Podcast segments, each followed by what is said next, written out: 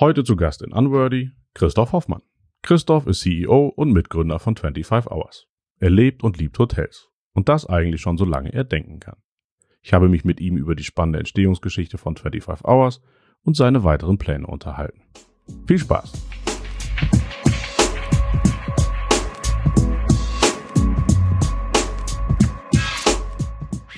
Hi Christoph, ähm, weißt du eigentlich, dass du ein bisschen mit Schuld dran bist, dass meine eigene kleine Firma halbwegs erfolgreich geworden ist? Oh, nee, da kann ich mich nicht dran erinnern. Ich weiß, dass wir uns lange kennen und äh, dass ich dich mit äh, Speicherstadt, Kollerebbe, Stop the Water äh, natürlich in Verbindung bringe und ganz oft äh, Mittagessen in der Heimat. Ähm, aber den, den damit verbundenen Erfolg deiner Firma kann ich nicht ähm, erkennen. Genau, Heimat ist das richtige Stichwort. Stefan Kolle war ja so nett und hat uns damals, äh, als wir Swipe gegründet haben, bisschen Platz angeboten hier im Wasserschloss in der Speicherstadt. Und wir hatten kein Konfi und äh, da war relativ wenig Platz und wir konnten nicht immer die Konfis von Kolle benutzen. Also sind wir immer in die Heimat und immer, wenn wir Kunden hatten, haben wir gesagt, oh, wollen wir nicht Mittagessen gehen? Mhm. Und haben dann in der Heimat gesessen und haben dann dort mit Kunden gesessen und haben dann dort irgendwie quasi alle Gespräche geführt bis wir dann irgendwie ein bisschen mehr Platz hatten und bis wir irgendwann selber umgezogen sind in ein mhm. richtiges Büro. Also da saßen wir immer in der Heimat. Also ja, auf der dafür schon mal vielen Dank. Ja, du warst unser bester Stammgast. Äh, danke dir dafür. Es hat ja. immer Spaß gemacht, dich zu haben. Irgendwann gab es sogar die Lieblingsgastkarte, die haben wir heute noch und nutzen sie bis heute. Ja. Gilt die eigentlich auch in anderen Restaurants von euch oder nur hier in Hamburg? Probier's mal. Ich glaube, die probier's mal. Ich weiß es ehrlich gesagt gar ja? nicht. Okay. Ähm, müsste eigentlich schon funktionieren. Ich, ich versuch's mal aus. Ja. Äh, ich probiere es mal aus. Ich, ich kenne euch schon ein bisschen länger. Und zwar seid ihr mir damals aufgefallen, weil ich in Ottensen wohne, als ihr das erste 25 Hours Hotel aufgemacht habt und ich irgendwie gucken musste, wo bringe ich eigentlich meine Eltern um ja. unter, wenn die hier in Hamburg sind. Und das war natürlich das, was in der Nähe war. Aber ich kann mich nicht mehr so richtig erinnern, wann das war und wie ihr da eigentlich angefangen habt. Mhm. Und das Gastwerk ist auf der gleichen Fläche. Mhm erzähl doch mal so ein bisschen die Geschichte, wie ihr überhaupt mit 25 Hours losgelegt habt. Ja, also ich muss ganz ehrlich sagen, dass ich ja nicht derjenige bin, der 25 Hours erfunden hat, äh, sondern das war eben Kai, der Kai Hollmann, der in 2003 gegenüber von seinem Gastwerkhotel das erste 25 Hours entwickelt hat. Und ich habe damals, äh, 2003 war ich gerade im Übergang vom artigen stellvertretenden Hoteldirektor im Louis C. Jakob in eine relativ ungewisse, turbulente ähm, Arbeitszeit meines Lebens. Ich habe, glaube ich, im Jakob aufgehört, 2002 oder so würde ich sagen, wenn ich recht erinnere, und hab, ähm, bin dann nach Frankfurt und habe dort für Adi Goldmann ein Jahr lang gearbeitet, der später ja dann auch einer meiner Partner wurde.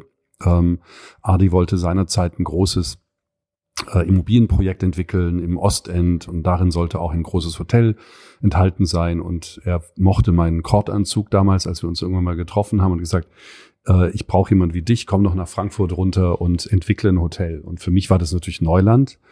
Dachte, hm, probiere ich mal, habe plötzlich auch deutlich mehr Geld verdient, ähm, musste nicht mehr von meinem Hungerlohn im Louis C. Jakob leben und bin mit Frau und Kind nach Frankfurt gezogen und dann waren wir dort ein Jahr. Nur nach einem Jahr sagte dann Adi, tut mir leid, dieses Immobilienprojekt wird leider nix, äh, du kannst dich wieder vom Acker machen. Und äh, ab dann, wir waren schon Freunde seiner Zeit, ab dann wurde es spannend für mich, weil ich ähm, dann auch in einer Phase war, wo ich langsam merkte, irgendwie mit diesem Angestellten-Dasein hm, bin ich nicht mehr so ganz glücklich. Ich möchte irgendwie Träume verwirklichen. Und ein Traum war immer, dass ich äh, mit meiner Frau in Südfrankreich oder in der Schweiz ein kleines, äh, kleines Hotel mache, à la Hotel Pastis, äh, One Year in Provence, äh, ein ganz bekanntes, schönes Buch, ein bisschen kitschig von Peter Mayle, ein ehemaliger Werber aus London, der nach Südfrankreich ging und dort ein kleines romantisches Hotel aufgemacht hat. Und das war immer so, das ist irgendwie so das, das Schönste, was man sich vorstellt, wenn man irgendwie als Angestellter in der Hotellerie arbeitet. Und dann habe ich das auch eine Weile versucht, ähm, hab, bin mit, mit noch einem Geschäftswagen immer in die Provence gefahren und in die Schweiz und habe geguckt und habe ähm, dabei auch alle meine Kontakte genutzt und äh, irgendwie wurde es aber nichts. Aber ich habe ganz, ganz viele Dinge getan in dem Zeitraum. Ich habe halt, war halt aktiv, war unterwegs, habe Menschen getroffen. Stefan Gerhardt, weitere Gesellschafter von 25 Hours, hat mir damals als Hotelberater geholfen, die ersten Berechnungen anzustellen für ein 14-Zimmer-Hotel in der Provence. Und danach alle festgestellt, dass man eigentlich kein Geld verdienen kann damit. ähm, wenn ich in Hamburg war, habe ich immer Kai Hollmann besucht, der immer, von dem ich immer ein großer Fan war, der coolste Hotelier, finde ich nach wie vor, weil er eben ein bisschen weitsichtiger ist als ein normaler Hoteldirektor. Kai gehören die Immobilien, Kai hat äh, eine sehr großzügige Sicht der Dinge, wenn es um Hotellerie geht. Und äh, den habe ich immer wieder aufgesucht und ich habe so versucht, mein Netzwerk zusammenzuhalten und irgendwann hatte ich in Kopenhagen die Möglichkeit ähm, für VW das Fox Hotel mitzuentwickeln und habe dort eine kleine Jury zusammengestellt, um damals war gerade das ganze Contest-Thema neu und ich habe Hotelfachschüler aus aller Welt eingeflogen über VW und äh, wir wollten das Hotel sozusagen mit den Hotelfachschülern konzipieren und dafür suchte ich eine Jury, die das dann beurteilt. Und dazu habe ich eben den Kai eingeladen und Stefan Gerhardt und den Adi Goldmann und noch viele andere, Jost Deitmar kam, ähm, Leute, die ich halt kannte. Und wir hatten ein wunderschönes Wochenende zusammen, sehr weinselig auch. Und ähm, das war gerade in dem Augenblick, als Kai seinen Laden aufgemacht hat äh, in Bahrenfeld, das erste 25 Hours. Und ich habe halt dieses Fox Hotel gerade sozusagen fast fertig mitentwickelt mit der Eventagentur, mhm. Event Labs, äh, die mich damals Stimmt, angestellt Kai haben. Pudding und so. Genau, ähm, Fabian Tank vor allem, mit dem wir dann später ja auch in der Hafen City aktiv waren. Die Jungs haben mich damals gefragt, ob ich irgendwie helfen kann. Ich habe da eher nur eine untergeordnete Rolle gespielt, aber dieses Wochenende war für mich irgendwie so ein bisschen der Auslöser, weil ich sagte, hey, ähm, Fox Hotel, damals nannte man das Young Urban Lifestyle, ähm, irgendwie ist es eine Hotelrichtung, die spannend sein könnte, obwohl ich eigentlich mein Leben lang in Luxushotels eher gearbeitet habe und es bis heute gerne mag. Und dann gab's, kam es halt zum Gespräch zwischen Stefan und Kai und, äh, und dann ging das wirklich super schnell und es hat bis heute eigentlich äh, angedauert, dass wir uns vertrauen, dass die Freundschaft da ist. Ich glaube, Stefan hat gesagt, Mensch, lass uns doch in zwei Wochen nochmal treffen. Ähm, Herr Hollmann, damals sieht man sich noch, haben Sie vielleicht äh, einen, einen Raum frei im Gastwerk, so dass wir uns zusammensetzen können, um zu überlegen. Und ich habe dann gesagt, ich würde auch noch den Adi Goldmann mitbringen, weil der hat nämlich gerade eine leerstehende Immobilie in Frankfurt. Vielleicht könnte man da schon was machen. Und dann haben wir uns innerhalb von zwei Wochen getroffen. Ich glaube, im Vorstands, äh, so hieß der Board, Boardroom bei Kai, im, Vor, im Vorstandszimmer oder so, ganz lustig. Dann saßen wir und haben ähm, innerhalb von einer halben Stunde die Firma gegründet. Jeder hat, äh, war damit einverstanden, dass jeder 25 Prozent Anteile erhält. 25 passt. Äh, jeder hat 6.250 Euro als Stammkapital zur Verfügung gestellt, ähm, so dass ich meine erste, ich war Geschäftsführer und Gesellschafter und dachte, hey, ich habe jetzt 25.000 Euro auf dem Konto, jetzt gehe ich mal zur Bank und schaue, ob ich vielleicht noch einen kleinen Kontokorrent bekomme. Und gleichzeitig haben wir dann den Pachtvertrag verhandelt mit Adi für dieses Hotel in Frankfurt, das heute das Goldman 25 Hours ist. Mhm. Das war unser erstes eigentlich gemeinsames Hotel.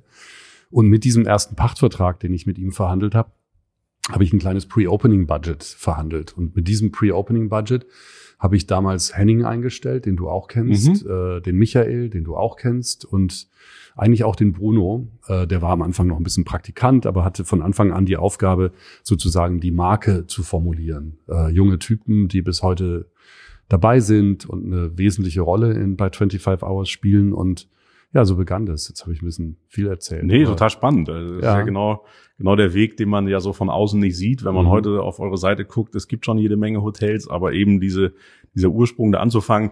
Viele haben ja so ein bisschen die Idee, ah, ich gehe in die Gastronomie, ich mache ein Restaurant oder ich mache irgendwie ein Hotel auf.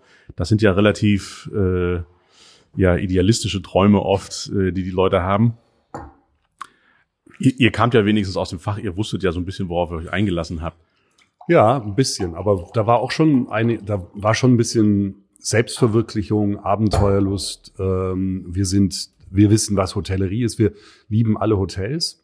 Mm, und ich glaube, vor allem am Anfang war es so, dass jeder, äh, Kai, Adi, auch Stefan, äh, ich natürlich, jeder hat irgendwie so seinen Senf dazugegeben. Ähm, in Frankfurt hat der Adi ganz viel Senf dazugegeben, indem er das Hotel an der Hanauer Landstraße auch in vielen Bereichen mit mit kreierte, mitgestaltete. Er, war, er hatte die Idee, zwei Künstler, befreundete Künstler von ihm einzustellen, die aus den 49 Zimmern jeweils eine kleine Geschichte entwickelt haben mit Paten, die sich dahinter verborgen haben. Adi hat damals das teuerste die teuerste Hotelbroschüre aller Zeiten entwickelt, nämlich ein Buch mit dem Braus Verlag, ein ganz bekannter Kunstverlag eigentlich, hat uns nichts davon erzählt, hat gesagt, hier, ich habe jetzt dieses Buch gemacht und es erzählt die 49 Geschichten der Hotelzimmer und das Buch kostet übrigens 80.000 Euro.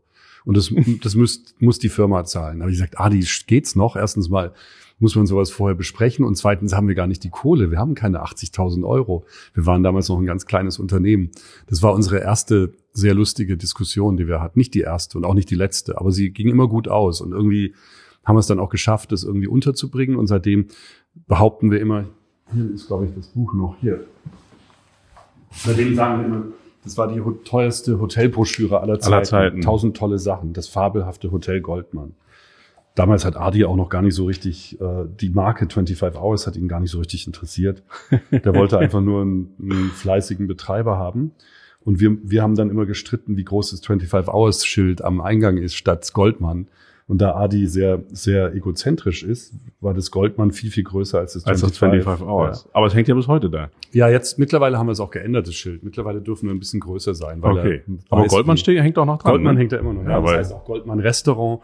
Damals waren wir halt noch, das war auch wirklich smart, weil wir gesagt haben, 49 Zimmer, Gastronomie, nee, machen wir nicht selber, weil da verlieren wir eh nur Geld am Anfang. Und haben gesagt, Adi, mach doch du die Gastronomie, such dir irgendwelche Jungs aus Frankfurt und wir kümmern uns nur ums Hotel. Und so konnte ich das Hotel eröffnen mit, keine Ahnung, fünf, sechs Leuten. Henning, meiner einer. Ich stand da noch an der Rezeption mehr oder weniger. Meistens wurde ich weggeschickt, weil ich nichts taugte. aber, aber da waren wir wirklich ganz klein aufgestellt und haben von Anfang an auch bescheidenes Geld verdienen können. Und damit konnten wir dann äh, einen zweiten Showcase darstellen gegenüber Investoren, also Developern, die uns neue Hotels machen.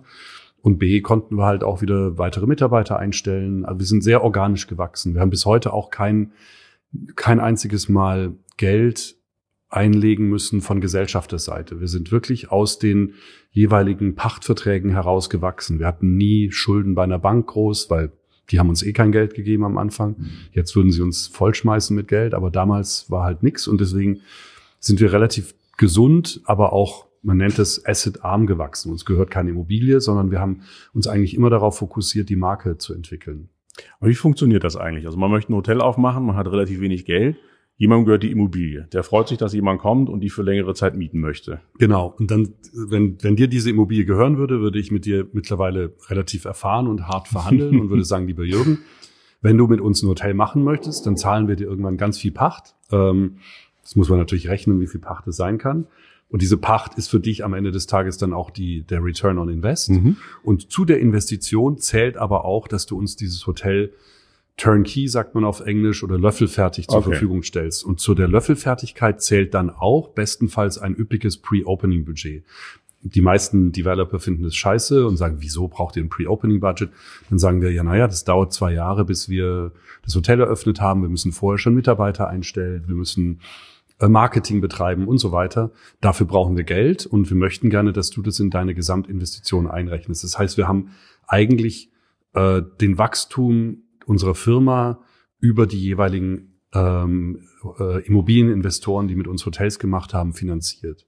Okay. Und zahlen es im Endeffekt über die Pacht zurück. Alles klar. Das und solange heißt, ich brauche deswegen keine Bank, die mir am Anfang sowieso kein Geld gibt, sondern eben, ja. ihr ja. hattet das Glück, ihr ja. hattet ja quasi den Teilhaber mit am Tisch, der gleichzeitig Immobilieninvestor war.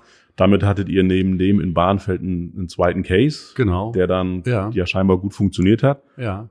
Und, und dann ist, ist, ja. ist, es dann relativ leicht, irgendwie weiterzugehen, weiter also zu gucken. Ich bin überrascht, wie leicht es war. Ja, jetzt im Nachgang, ich bin immer noch überrascht, wie schnell der Erfolg sich eingestellt hat. Ich glaube, wir waren tatsächlich auch zur richtigen Zeit mit dem richtigen Produkt am, oder mit der richtigen Produktidee am richtigen Ort. Deutschland äh, war damals 2005 wenn es um Hotelmarken ging, jetzt nicht besonders diversifiziert. Es gab natürlich Local Heroes, äh, wie zum Beispiel ein Gastwerk oder in München das Louis oder das Cortina. Das sind ja alles schöne Produkte.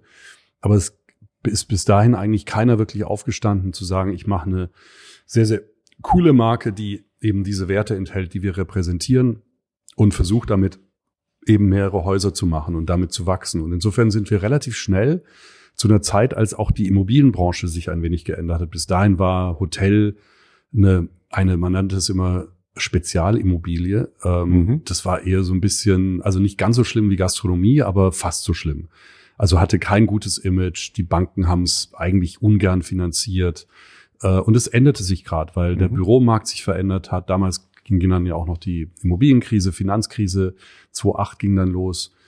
Und im Zuge dessen hat sich dieses Hotel Spezialimmobilienthema immer weiter ausgeprägt. Und davon haben wir natürlich auch profitiert. Und innerhalb von wenigen Jahren waren wir plötzlich die äh, attraktiven Betreiber, die einer Immobilie neues Leben einhauchen konnten und auch gutes Geld bezahlt haben. Oder wie hier in der Hafen City, wieder eine andere Intention. Ähm, spielen wir sicherlich keine unwesentliche Rolle dabei, zum Beispiel das Überseequartier mit Seele zu beleben, mit Menschen, die da hinkommen und so weiter. Das heißt, wir waren eigentlich so ein bisschen relativ häufig auch ein Landmark für ein, für eine größere Immobilienentwicklung. Nimm, nimm Berlin Bikini House. Äh, da hilft es 25 Hours auch, dieses gesamte große Klar. Immobilienprodukt ähm, ähm, ein wenig attraktiver zu gestalten. Wenn da jetzt eine Büroimmobilie drin wäre, wäre es ja halb so spannend. Aber stattdessen haben wir eine Monkey Bar, Neni. Es gibt natürlich einem solchen Revier oder Quartier halt auch eine ganz andere Lebendigkeit. Und davon haben wir auch profitiert. Damals gab es doch diese Kategorie Designhotels quasi noch gar nicht. Heute versucht jeder irgendwie Design in sein Hotel reinzubringen und glaubt, wenn er sich irgendwie designige Stühle reinstellt, hat er ein Designhotel.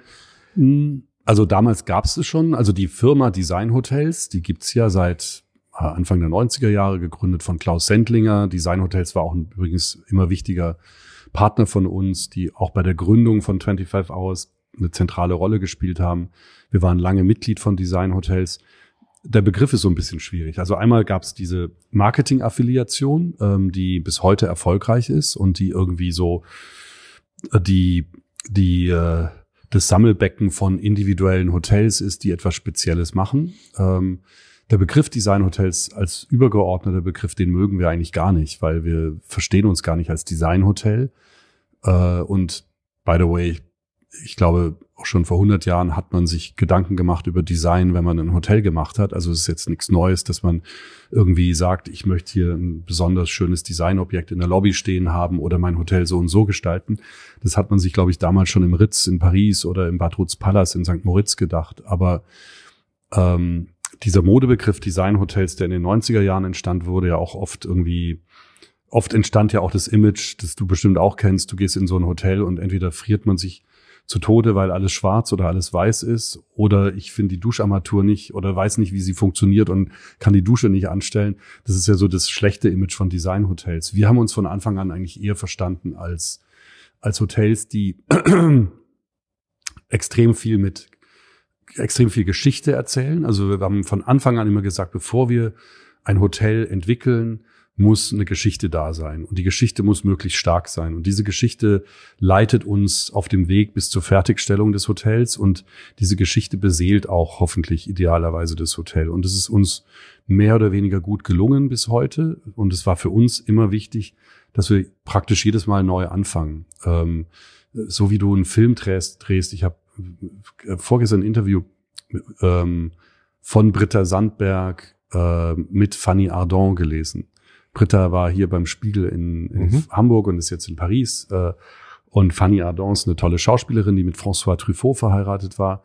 Und François Truffaut hat ähm, eben auch, der hat jeden Film, den er gemacht hat, den hatte, ich will mich jetzt nicht mit, oder uns nicht mit François Truffaut vergleichen.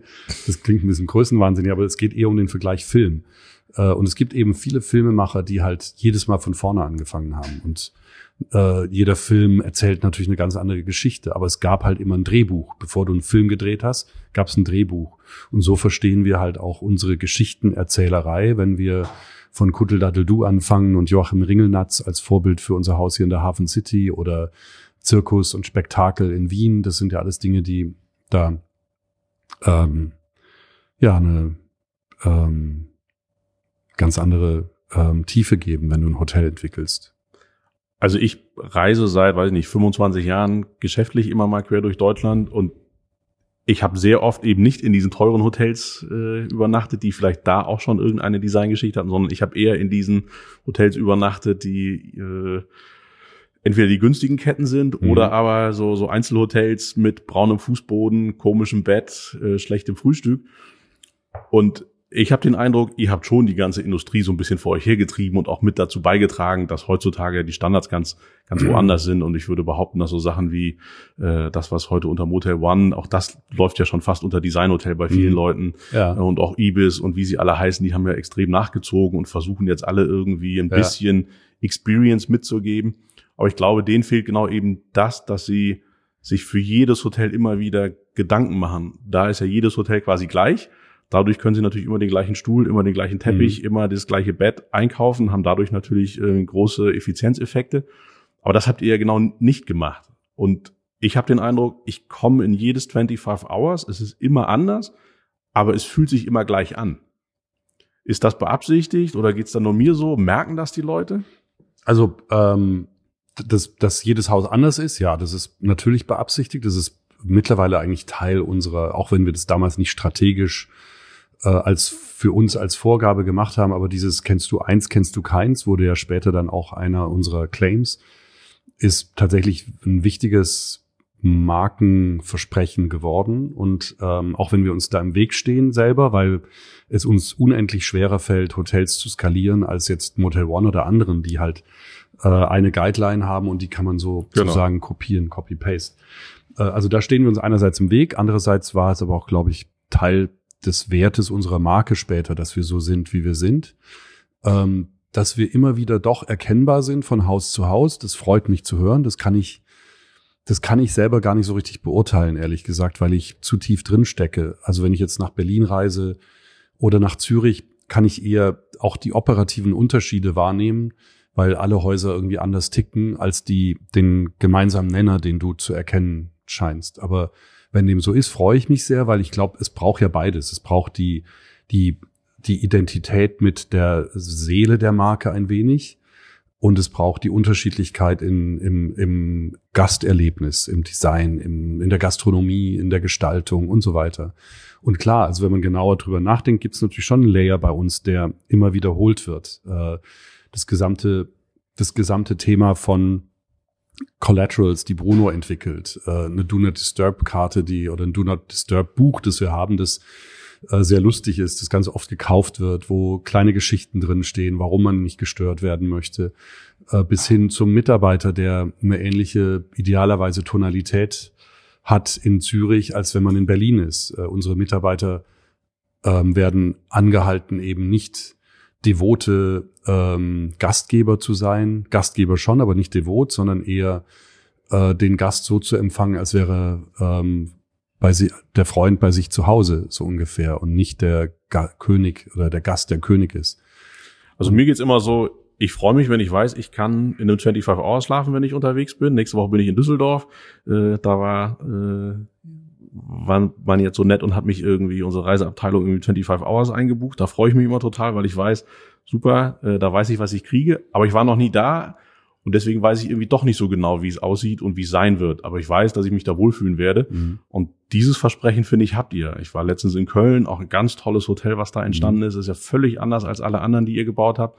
Aber auch da, man hatte den Eindruck, wenn man mit den Mitarbeitern spricht, wie man dort behandelt wird und so, das ist irgendwie, das schafft ihr, dass das gleich ist, dass da keine mhm. allzu großen äh, Unterschiede sind, Qualitätsunterschiede sind. Und ich finde, das macht es einem, der viel unterwegs ist, viel reist, doch sehr leicht dann zu sagen, ach super, auf das Hotel kann ich mich heute wenigstens verlassen und da freue ich mich, wenn ich dann mhm. heute nach einem anstrengenden Tag irgendwie angekommen bin.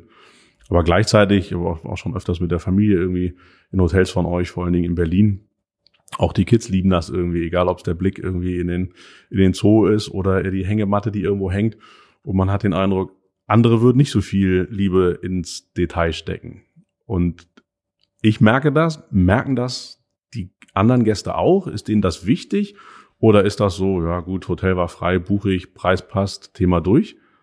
Also ich wäre natürlich froh und bin, würde auch für uns in Anspruch nehmen, weil sonst wären wir relativ frustriert, wenn wir nicht glauben, dass das, was wir tun, auch irgendwie ähm, wahrgenommen wird. Ähm, ich glaube, die Wahrheit liegt irgendwo in der Mitte. Ich bin mir relativ sicher, dass es auch pragmatische Gäste gibt, die sagen, ich brauche ein Bett, das Hotel ist zentral gelegen, ich brauche einen gewissen Standard. Ähm, ähm, warum nicht 25 Hours? Das Preis-Leistungs-Verhältnis stimmt hoffentlich einigermaßen. Ich glaube aber auch, dass die Mehrheit derer, die zu uns kommen, durchaus solche Gäste sind, die für, die für sich die Entscheidung getroffen haben, in Hotels zu übernachten, die ihnen äh, etwas mehr an Inspiration und äh, Erlebnis und Mehrwert geben. Weil sonst, warum soll ich dann nicht in einem Motel One gegenüber schlafen. Mit, wir haben, wir haben in Berlin ein 600 Zimmer Motel One, wirklich ein anständiges, sehr gutes Hotel. Warum soll ich da nicht übernachten? Das, da zahle ich die Hälfte und habe auch ein, ein pragmatisch gutes Erlebnis. Ich habe ein sauberes, großes Zimmer. Ich habe ähm, alle Amenities, die ich brauche. Also ich glaube nicht, dass ich glaube schon, dass die Mehrheit eine bewusste Entscheidung trifft, äh, bei uns zu sein sei es die Marke, sei es vielleicht auch die Gastronomie, die wir gleichzeitig anbieten oder die Bar, in der man sich dann aufhalten kann, sei es vielleicht auch das Image, das damit verbunden ist. Ich, Hotels werden ja heutzutage auch ein wenig anders ausgesucht vielleicht als früher. Ähm, ich finde, äh, sagen zu können, ich wohne in einem 25 Hours, klingt irgendwie ein bisschen cooler, als zu sagen, ich wohne in einem Ibis-Hotel. Also nichts gegen die Kollegen nee, nee, von nee, Aqua klar. und Ibis. Äh, aber Ibis vermittelt natürlich in der Außenwahrnehmung eher so, hm, okay, also der ist jetzt nicht gerade äh, aufgestanden, um the most sophisticated Hotel Experience zu erleben. Ähm, also ich glaube, das spielt schon auch eine Rolle, dass man irgendwie so ein bisschen sich mit einer Marke schmückt und unsere Marke wird, glaube ich, im Augenblick halt oftmals positiv wahrgenommen. Und ist es schwer, das auf immer mehr Hotels oder für immer mehr Hotels beizubehalten? weil wenn man eins hat, zwei hat, da kann man selber ja. noch relativ rumreisen. Ich kenne kaum jemanden, der so viel unterwegs ist wie du. Mhm. Du bist mit neuen Projekten beschäftigt. Wie, wie, wie schafft man das? Wie haltet ihr das alles zusammen? Also es, äh, auf der einen Seite glaube ich, ist es eine Chance, weil jedes Hotel, das dazukommt, ja auch einen für die Marke einen Mehrwert bietet, äh, weitere viele viele Menschen jeden Tag mit der Marke ähm, in Verbindung bringt. Nimm Dubai ein Markt, wo wir nächstes Jahr ein Hotel aufmachen oder Florenz, wo wir nächstes Jahr aufmachen. Das sind ja alles Märkte, wo wir bislang nicht da waren. Und in Dubai werden jeden Tag Leute in unser Hotel kommen, viele, viele Menschen, die bislang mit dieser Marke nicht konfrontiert wurden. Das heißt, der Bekanntheitsgrad wird massiv erhöht ähm, und das globale Netzwerk von Gästen, die sagen, ich wohne in einem 25 Hours, wird damit ja auch erhöht, äh, zwangsläufig. Aber natürlich, hast du vollkommen recht, ähm, das Erlebnis muss ja auch ein positives sein. Und wie schaffe ich es, gleichzeitig ein geiles Hotel in Florenz, in Dubai, in Kopenhagen und in London hinzustellen? In der ersten Phase war das ja alles geografisch alles ein bisschen näher beieinander. Da hatten wir zwei Hotels in Frankfurt entwickelt, dann kam noch eins in Hamburg dazu. Das waren alles Distanzen, die überschaubar waren und das waren alles ähm, ähm, Rahmenbedingungen, die uns kulturell und wirtschaftlich irgendwie auch naheliegend sind. Äh, das haben wir erlernt. Da hat man gleich sein Netzwerk aufbauen können. Die Vertragsmodelle waren relativ ähnlich. Und jetzt sind wir halt gerade mit ganz, ganz unterschiedlichen Menschen, Kulturen, Vertragsmodellen unterwegs. Aber ich sehe das auch als einmal als Abenteuer und zweitens als Chance. Wenn wir, wenn wir das richtig orchestrieren, kann daraus ja auch nochmal Neues entstehen, äh, neue Ideen entwickelt werden. Entscheidend ist, dass wir die richtigen Partner haben und dass, die, dass wir die Partner dauerhaft begeistern für das, was wir tun. Und deswegen ist es so wichtig, dass wir begeisterungsfähig sind und jetzt nicht zu Technokraten werden, die versuchen, irgendwie das Unternehmen nur zu vergrößern. Der, der, der Spaß liegt nach wie vor an der Freude und das muss man den anderen auch beibringen. Es ist was anderes, wenn du ein Büro baust, äh, dann kann man es auch irgendwie pragmatisch, technokratisch umsetzen, aber aber bei einem Pro Projekt wie einem Hotel, egal wo, muss man eigentlich alle Beteiligten tagtäglich motivieren, begeistert zu sein. Egal, ob das der, der Bauleiter ist oder der Designer oder der Architekt äh, oder eben auch später dann die Mitarbeiter, die im Pre-Opening Office anfangen. Nimmt man das, das am Anfang eigentlich persönlich, wenn sich Gäste auch beschweren, weil man macht sich so viel Gedanken, gibt so viel Mühe Klar. und dann kommen die Gäste natürlich. und dann wisst ja, ihr das, das vielleicht nicht zu schätzen? Jedes Mal ein, eine na, nee, da, darum geht's nicht. Es ist, also ich nehme das jetzt nicht den Gästen übel, dass sie sich beschweren. Ich nehme es uns selbst übel, dass wir etwas verursacht haben, das dazu führt, dass die Gäste sich beschweren. Und das ist halt das Traurige, wenn man so viel Energie reinsteckt. Und ich spreche da jetzt nicht nur für mich, sondern natürlich auch für die Mitarbeiter, die im klar. täglichen dann im Hotel stehen.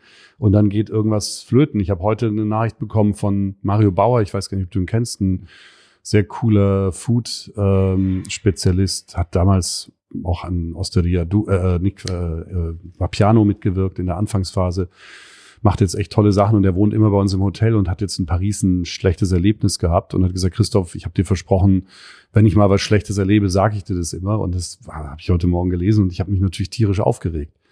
Äh, aber nicht über Mario natürlich, äh, sondern über die Tatsache, dass wir was halt vergeigt haben. Und klar, das passiert in jedem Hotel. Ähm, und mir ist es wichtig, dass wir ähm, vor allem weiterhin den Gästen das Gefühl vermitteln, dass sie darüber, dass sie, dass sie offen damit umgehen können und dass sie Teil des Ganzen sind. Irgendwie Fehler macht jeder, aber es tut weh, ja. Es tut auch weh.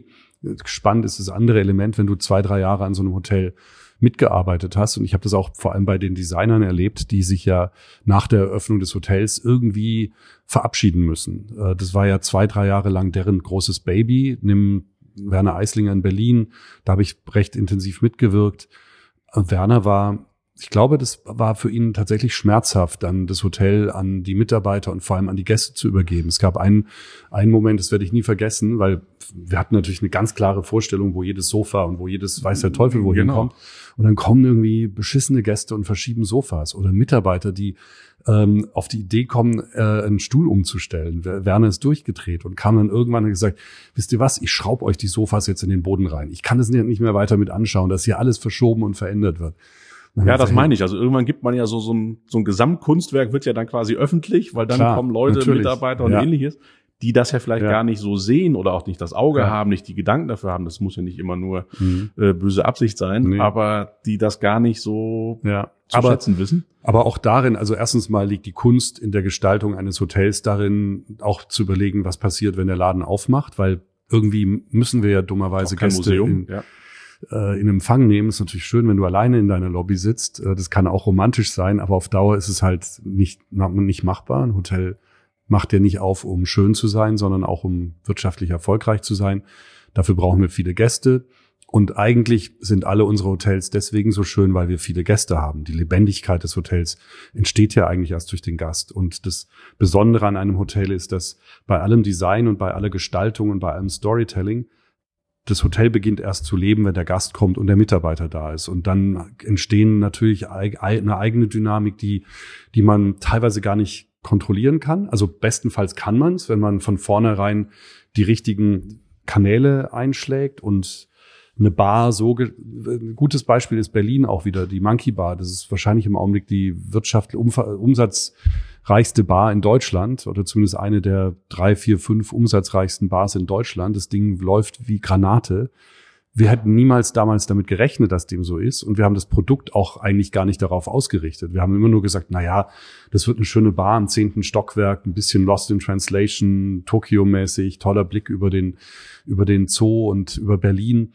Aber wir hätten uns nie ausgemalt, dass der Laden so so durch die Decke geht. Da stehen heute noch jeden Tag die Leute Schlange unten, was mir im Herzen wehtut, weil ich finde, Schlange stehen grausam und es ist ja irgendwie eine Selektion, die wir ja gar nicht stattfinden lassen müssen.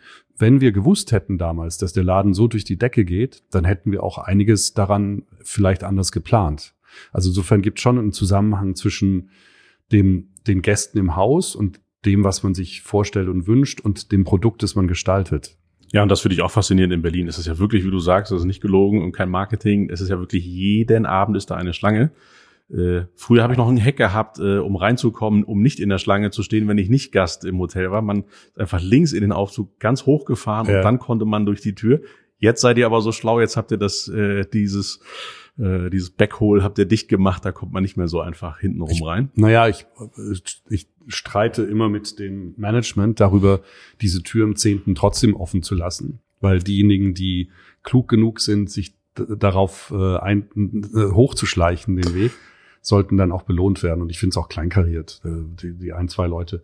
Aber wir haben, mich wundert es, dass du das nicht hast. Wir haben eine, eine äh, Monkey, Monkey Key damals entwickelt, noch mit Werner. Das war so ein bisschen nach Vorbild Dschungel früher, die Diskothek in Berlin, wo man mit diesem Monkey Key dann eben über diesen Aufzug mit einer Keycard nach oben kommt und dann auch rein, reingelassen wird. Und wir haben jetzt keinen Monkey Key mehr, aber wir haben jetzt ähm, Keycards, die dafür gemacht sind für Gäste, denen wir nicht zumuten wollen, dass sie in der Schlange stehen. Eine, eine wird dir gehören. Ich habe jetzt leider gerade keine dabei. Oh, Danke, danke, danke. Aber ist das nicht eigentlich auch die große Kunst? Also ich sag mal, ein Hotel hinstellen, dass es am Tag der Öffnung schön aussieht, dass die Sofas alle richtig stehen, ist ja das eine. Ich glaube, das ist irgendwie machbar, aber die große Kunst ist, das ja auf dem Level zu halten und dass es vor allen Dingen dauerhaft mhm. voll ist und dass die mhm. Leute gerne kommen und dass das Restaurant regelmäßig voll ist und dass man dann nicht irgendwann alleine sitzt. Wie schafft man das? Also warum ist jetzt ausgerechnet das Bikini immer voll oder auch hier das in der Hafen City und andere Hotels ein paar hundert Meter weiter nicht? Äh, also ich glaube, zwei, zwei Dinge, also es gibt bestimmt noch mehr Faktoren als nur zwei, aber zwei, die mir wichtig sind und von denen ich glaube, dass sie auch zentral sind, äh, ist einmal wirklich ganz blöde gesagt das Produkt. Wenn du, wenn du wirklich ein gutes, ähm, attraktives Produkt entwickelst, dann kannst du dich bis heute wirklich noch relativ stark äh, differenzieren vom, vom sonstigen Hotelmarkt. Zweitens braucht dieses Produkt äh, Lebendigkeit und die Lebendigkeit kriegst du eigentlich in einem Hotel äh, nur über den öffentlichen Bereich hin, über das Entwickeln von einer Gastronomie, die attraktiv wirkt, die auf den lokalen Markt ausgerichtet ist, die, die eben nicht wahrgenommen wird wie ein langweiliges Hotelrestaurant. Es gibt ja viele Hotels, die ihre Restaurants haben, aber die haben es irgendwie oft nicht geschafft, äh, sich dem, dem lokalen Markt zu öffnen, die Hemmschwelle abzubauen, eine eigene Marke zu schaffen, wie zum Beispiel Neni oder Heimat äh, oder die Monkey Bar. Es gibt viele noch in Berlin, die heute direkt in die Monkey Bar hochfahren und gar nicht wissen oder ins Neni, dass unten drunter ein Hotel, ein Hotel ist. ist ja. Und das ist eigentlich, das ist wirklich das, was wir am liebsten eigentlich haben, dass man eigentlich äh, entweder eine tolle Gastronomie oder einen tollen öffentlichen Bereich im Erdgeschoss hat und oben drüber halt noch zufällig ein paar Betten. Ähm, in Berlin ist es umgekehrt, weil halt alles oben ist und der Rest unten drunter. Aber wenn, wenn man das schafft, wirklich eine, eine super attraktive, äh, spannende, ähm, hip mag ich nicht, aber dennoch äh, Gastronomie zu schaffen, wo der lokale Markt hingeht, dann ist der Rest eigentlich einfach, weil der Hotelgast, der von woanders kommt, äh, der, keine Ahnung, aus Hamburg kommt und nach Berlin geht, der weiß es oftmals sehr zu schätzen, in einem äh, Hotel zu sein, wo er weiß, dass das Restaurant und die Bar einer der coolsten Hotspots der, Stadt sind, der, ja. der Stadt sind. Äh, und das ist, glaube ich, ein Erfolgsfaktor, wie uns das gelingt. Weiß ich selber nicht.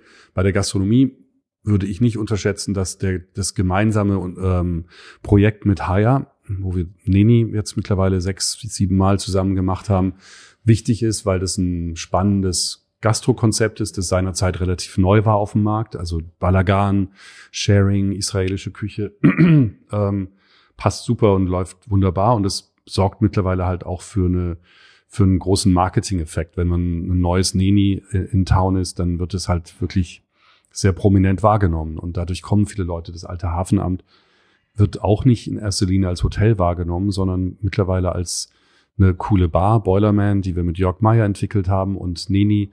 Das Ding ist immer voll. Ähm, abends sowieso, aber auch mittags ist das Restaurant eigentlich echt super gebucht und das ist jetzt keine typische Lage, wo der Hamburger oder die Hamburgerin äh, jetzt äh, sofort hingeht. Äh, Hafen City ist abends jetzt nicht the place to be für Hamburger, oder? Also hm, nicht unbedingt. Ne? Ja, würde bleibst, man nicht. Bleibst in deinem. Nee, wenn Freunde in, irgendwie aus. Du bleibst in Ottensen, äh, die in Eppendorf sind, bleiben in genau. Eppendorf und so. Das ist ja eigentlich eher das Normale. Aber die Leute kommen hierher, weil es halt irgendwie ein spannender Ort ist.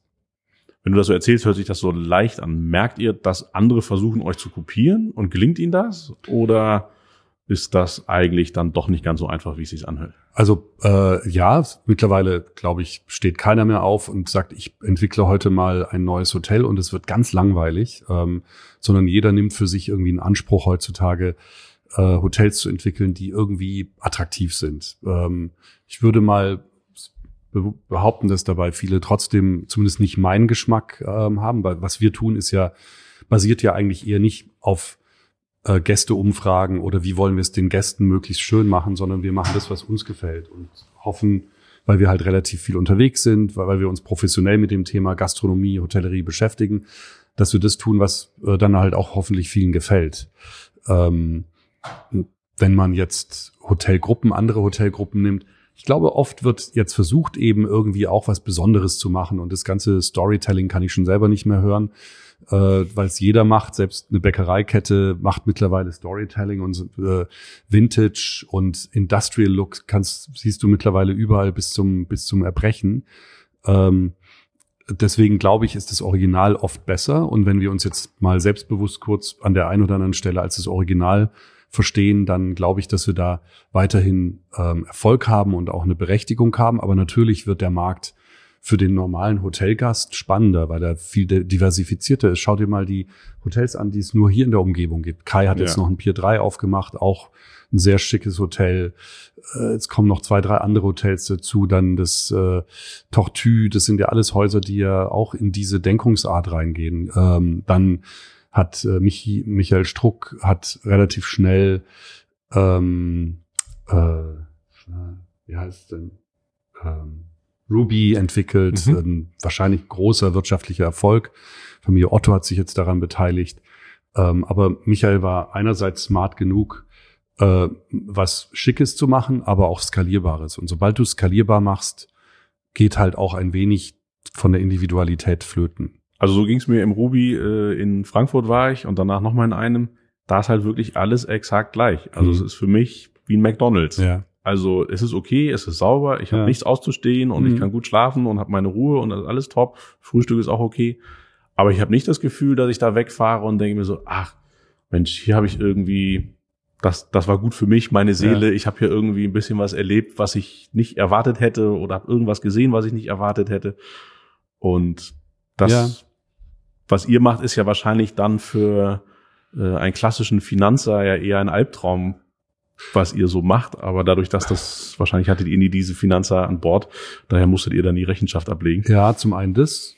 Ich glaube, der Albtraum ist eigentlich eher für diejenigen, die das jeweils jedes Mal wieder zu entwickeln haben, weil es ähm, viel Energie kostet, äh, diesen Part wirklich konsequent wieder immer wieder neu zu machen. Also wenn ich jetzt mal mich oder auch meine Kollegen, die damit betraut sind, mittlerweile teilen wir uns auch ein bisschen auf. Kopenhagen macht Henning und Michael, ich mache Dubai und Florenz mit mit äh, mit Kollegen zusammen.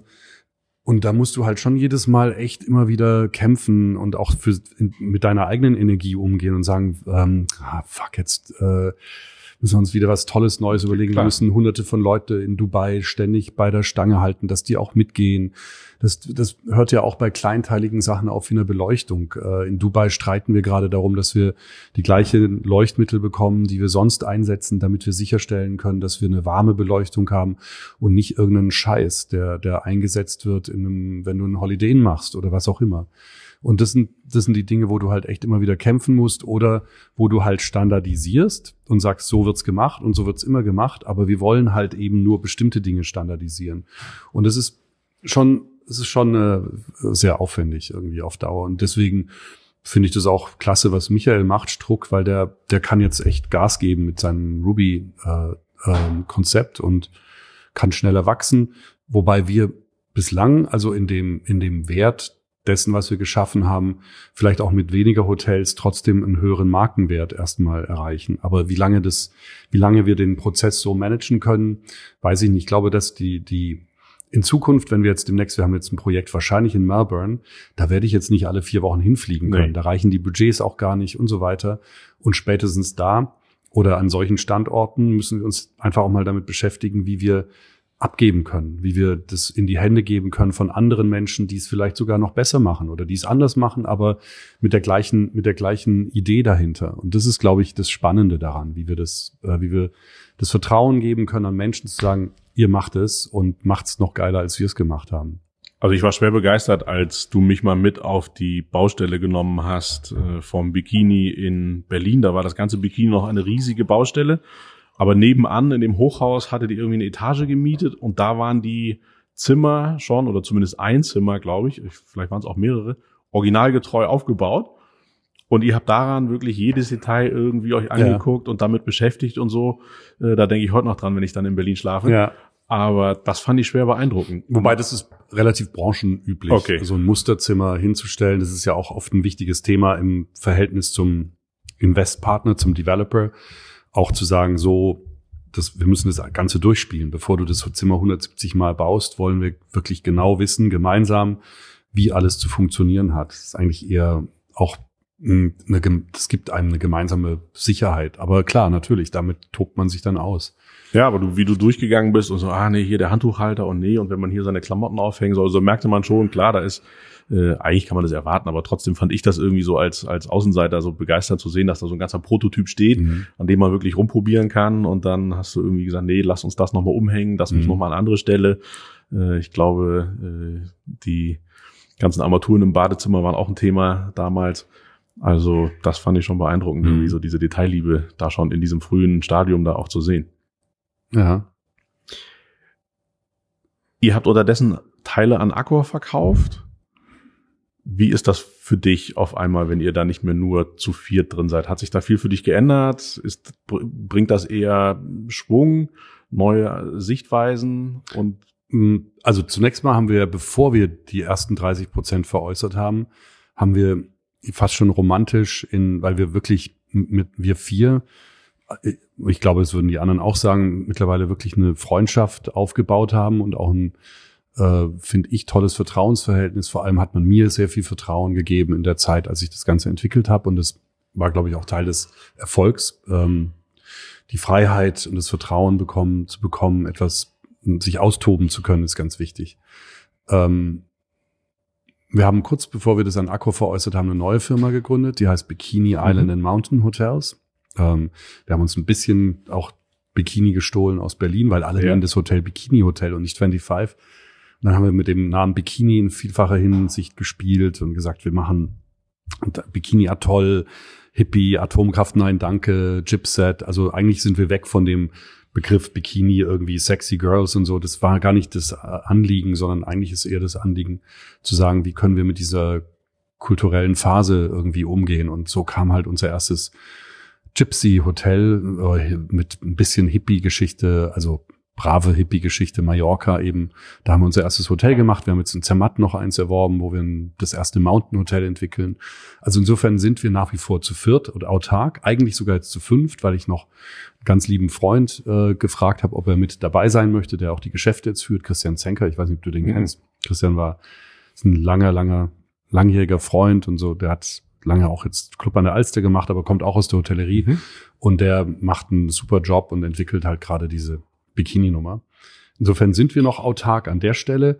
Bei 25 ähm, muss ich vielleicht ein bisschen differenzieren. Ich persönlich finde die Liaison mit Accor hochspannend, weil ich ähm, äh, aus dem heraus, was wir geschaffen haben, jetzt erleben kann, wie es ist, ähm, vorsichtig angedockt zu sein an einen großen Konzern und ähm, in diesem Konzernleben ein wenig reinschnuppern zu dürfen, ohne dass ich aufgefressen werde. Bislang ist es zum Glück nicht geschehen, sondern es geschieht mit sehr viel Respekt und auch mit der nötigen Distanz, weil Accor selbst weiß, dass sie, dass 25 Hours nur gut ist, wenn eine gewisse Unabhängigkeit erhalten bleibt.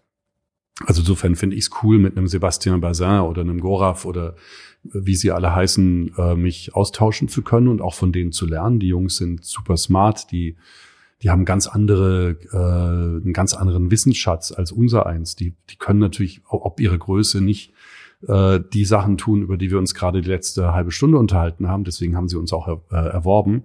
Die können aber ganz andere Dinge, die wir wiederum nicht tun können. Und das finde ich halt so spannend. Äh, insofern bin ich, ähm, mag diese Kooperation sehr gerne. Aber klar wird es auch Herausforderungen geben, ähm, äh, wie man, wie, wie können wir uns schützen, wie können wir unsere Marke schützen, wie können wir sicherstellen, dass der Hotelgast eben uns nicht allzu sehr assoziiert mit einer großen, mit einem der größten Hotelkonzerne, weil damit fällt ja auch so ein bisschen oder das ist ja eigentlich ein natürlicher Widerspruch irgendwie so ein bisschen. Wir wollen A, die Individualisten sein und B, werden wir mehr und mehr getragen durch einer der größten Hotelkonzerne der Welt.